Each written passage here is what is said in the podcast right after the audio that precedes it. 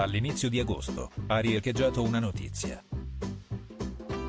A una ragazza di nome Ilenia è stata contestata la sua partecipazione all'esame di maturità perché troppo giovane. In Italia un bambino nato all'inizio dell'anno può essere iscritto alla prima elementare un anno prima, frequentando quella che è affettuosamente chiamata la primina ma per il resto della classe continua a chiamarsi prima elementare. Una famiglia aveva deciso di iscrivere la propria figlia in anticipo. Ma qualcosa deve essere andata storta all'epoca.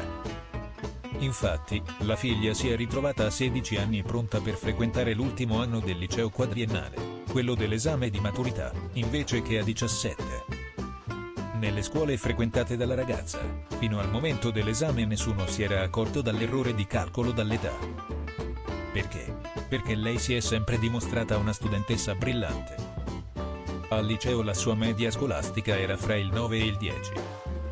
L'unico modo per farla continuare a studiare, affermano i dirigenti dell'istituto, sarebbe passare a un corso quinquennale.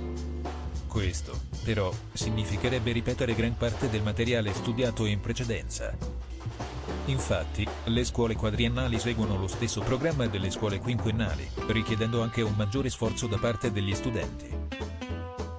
Al momento, sembra che il ministro dell'istruzione abbia deciso che la ragazza a settembre potrà iniziare il suo quarto e ultimo anno di liceo.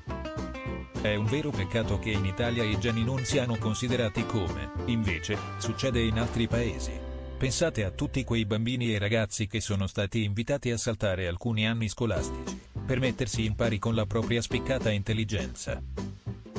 Per esempio, la dodicenne Ruth Lawrence fu ammessa all'Università di Oxford, ma non aveva mai frequentato la scuola pubblica. Lo stesso successe a Nicholas Everdell, che fu accettato dal King's College di Cambridge. I genitori avevano deciso di educarli a casa, almeno all'inizio.